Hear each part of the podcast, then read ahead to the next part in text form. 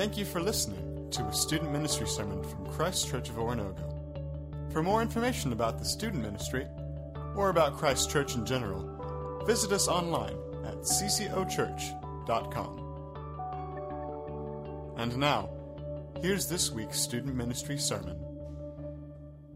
It's good to be back with y'all. My name is Adam, and uh, I'm one of the ministers here on staff, uh, particularly I'm the high school minister, and I absolutely love uh, my job. I love what we get to do together as we partner with one another in advancing the kingdom and making the name of Jesus known. Um, here's two things I've observed about Missouri, just to, just to be a little personal here. One is I haven't had the flu in 13 years. I moved to Missouri, I get the flu. I'm hardly sick. Last week, I lose my voice. I have this weird thing in my ear, like I can't hear. I'm telling you, Missouri winter is kicking my tail. You guys been sick this summer or this winter? This summer. It's pretty warm, warm outside, right? No. All right, let me pray for you. We'll get started. Father, thank you for the chance that we get to, uh, to be here, to be church. Um, we particularly think, thank you for the fact that you are 100% sold out to us. You are completely all in. God, I pray that this semester we would journey with you um, and just realizing uh, who we are and how we, uh, individually and together as your body, um, that we can be all in. It's in Jesus' name we pray. Amen. This semester, we're going through a series, 15 weeks, all semester long and defining what it means to be all in. You guys have heard that phrase before. I was looking it up, and as we started planning the semester, it seemed to pop up everywhere. Last year's uh, national championship game for college football was Auburn and Florida State. Auburn, their whole campaign was all in. Adidas, their slogan, all in.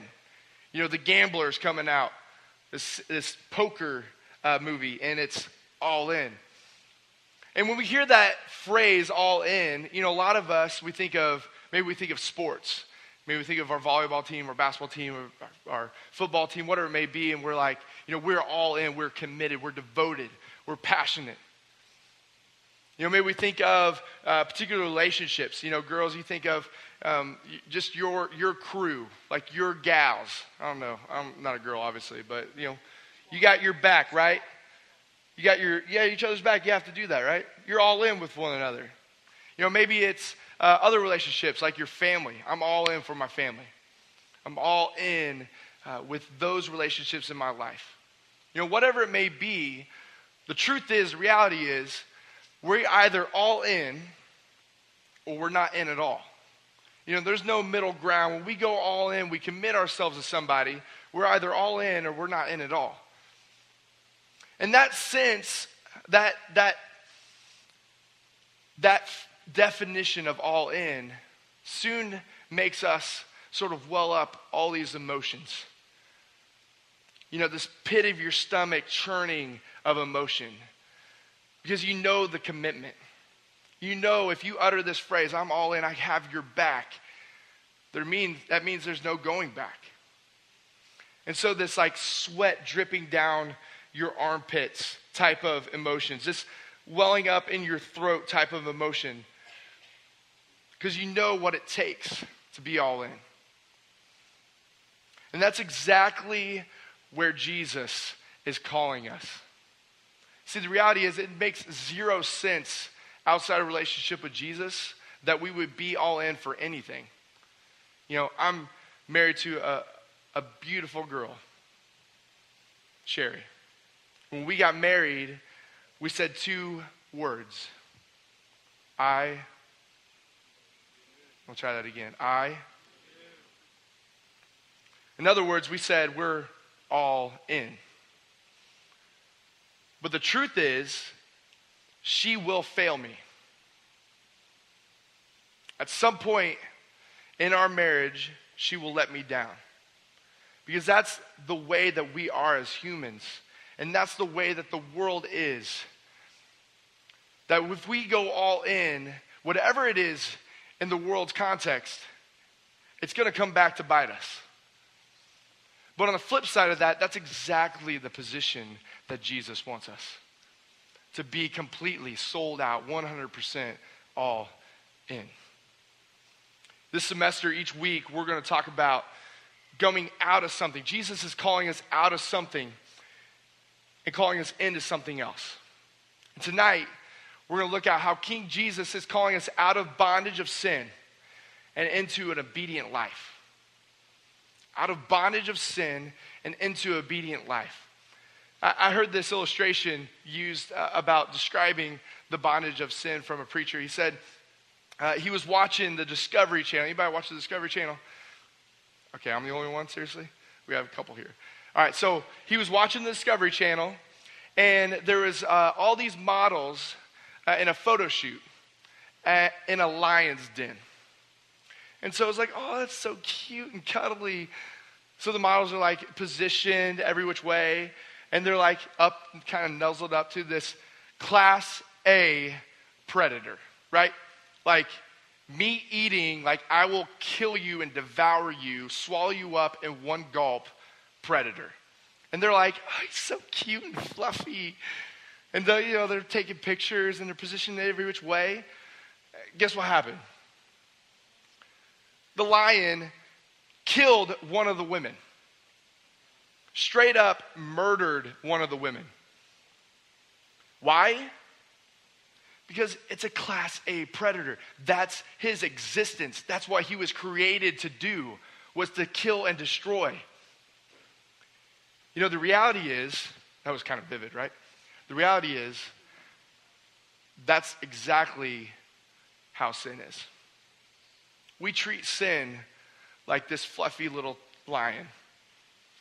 Oh, it's so cute and cuddly. I just want to squeeze it, hug it, keeps you all warm at night. And then it devours you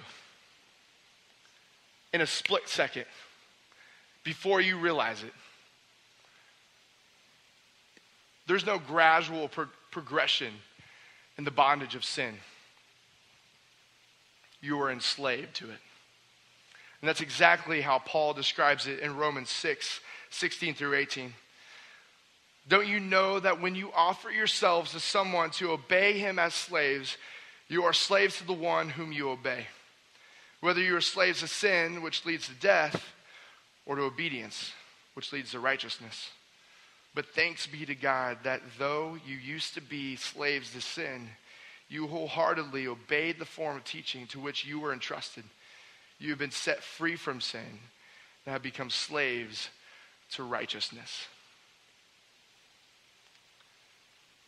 Paul is describing this tension between being a slave, being bound to sin, and being a slave or obeying the teachings of Jesus in righteousness.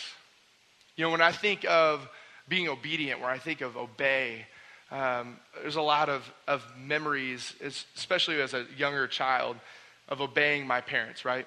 You think of, I must obey, I must submit to, um, commit to the teachings or the authority of my parents. I think of the, the endless amounts of coaches that I've had throughout the course of my life, that I would submit to them and their authority in my life. I think about teachers, I think about ministers, I think about uh, mentors in my life that I submitted myself to, that I, in a sense, obeyed because of the authority that they had in my life, right? And the way in which I respected them, the way in which I uplifted them into that authoritative position. Jesus is standing on the mountain of Galilee. He just conquered death. He rose. He defeated sin. And he's standing flesh and blood with the disciples on this hill. And he looks at them and he says these words All authority in heaven and on earth has been given to me. It says just before that that the disciples were doubting, right? I mean, we would doubt. We have doubts all the time. the dude defeated death. I think I would be a little skeptical. But he's standing flesh and blood, and he's saying, All authority in heaven and earth has been given to me. he says this Go and make disciples of all nations, baptizing them in the name of the Father and the Son and the Holy Spirit.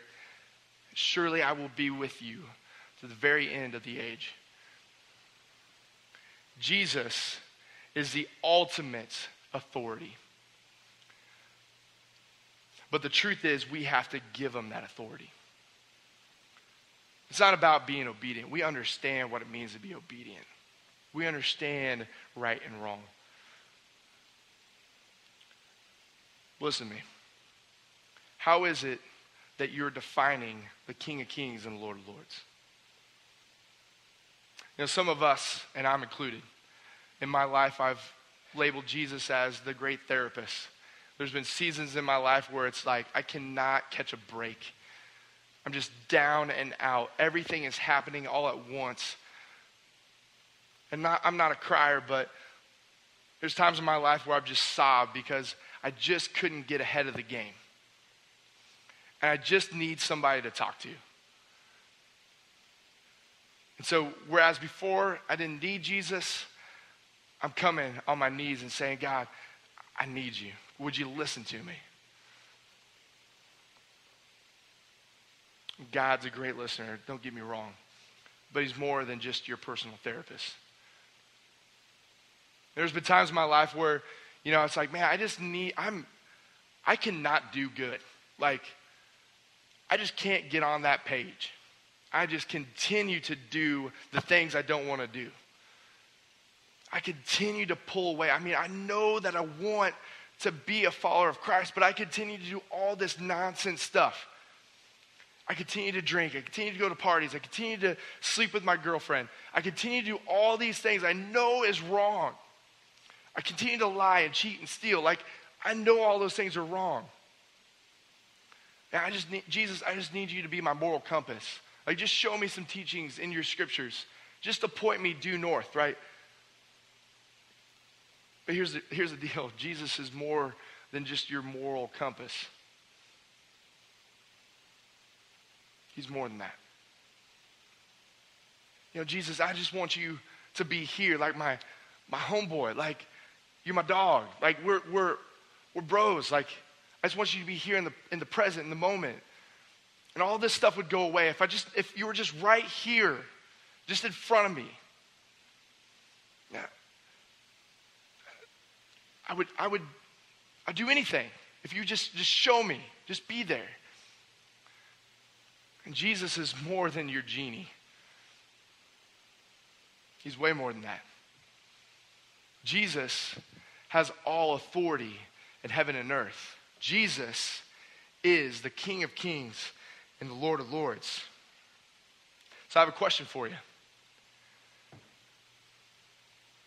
And this is straight up like hit you in the face first night out. But I need, I need to be real with you guys. Would you be willing to go all in this semester for a God that's gone all in for you?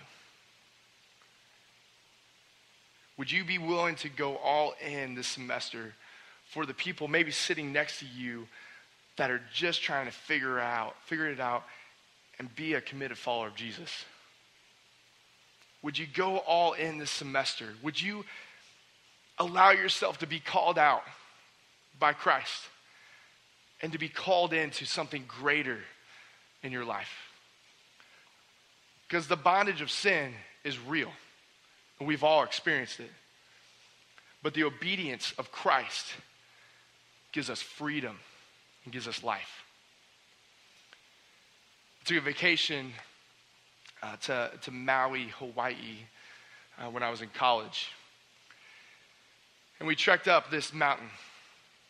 Um, and it was, I got, I to tell you guys, it was the most beautiful place that I've ever been. Those still shots are still in my mind of the amazing scenery, the awe striking scenery that was all around us. As we go, went up this mountain, climbing, turning all which way, I mean, every chance we got, we saw waterfalls. And again, just your breath just escaped you. So we made our way up the mountain and uh, we went into a bamboo forest. I don't know if you guys have ever been in a bamboo forest, but um, you can't see on either side. I mean, bamboo is just shooting up through the ground, and there's this little trail that we're, that we're following. We can't see anything as far as the first few rows of bamboo. And then we get up and we can see the sun shining down on the path, and we see this clearing up above, and we hear the roar of a waterfall. And we come up over this ridge and out of the bamboo forest and onto this bridge, and we see the most amazing. It looked like paradise. Picture. And we're all just. We stand up on this bridge, and our guide, he says, You think this is incredible? There's a lot of people that have gone through this trail. There's a lot of people that come to Maui just to climb this mountain. There's many people that have come up and, and gone down and have seen these sights. But if you want to see something even greater, you got to take the jump. We're standing on this bridge, it's 100 feet above the river. And so there's two things. One is, you will forever be grateful that you did. You will forever be awestruck about what you're getting ready to experience. But I got to tell you, it's dangerous. See, below, you can see where the river is. There's a dark blue circle. That dark blue circle is about 10 feet in radius, and it's the only place that you can jump anything outside of that radius um, will be severely injured. Are you willing to jump? Me and my buddies looked at each other. We said, Absolutely, we are all in. So we get up, and I'm not a huge fan of heights. And I, my hair was shaking. I was trembling all over, standing on this ridge the, the, the balcony of, of the bridge the railing, and one buddy jumps. I mean, just not even, not even hesitating, just jumps over. And the rest of us are standing there like, and he comes up out of the water like, dude, that was awesome. And so I'm next in line, and I'm like, this is nuts. I'm all in. Jump straight down into the deepest part of the river. Come up. And all three, all four of us jumped into the river, and we had the most spectacular float to one of the most beautiful waterfalls that I'll ever experience or see. That is exactly where Jesus is calling us this life that we get to live for Him is the most beautiful, awe-striking, awe-striking life that we'll ever live when we live it for Him, when we're all in. But the reality is, there's going to be people that don't take the jump. And it's dangerous.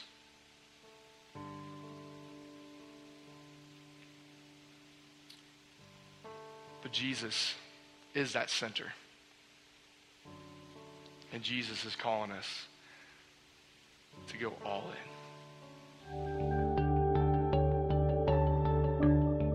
Thank you for listening to a student ministry sermon from Christ Church of Oronogo. For more information about the student ministry or about Christ Church in general, visit us online at ccochurch.com.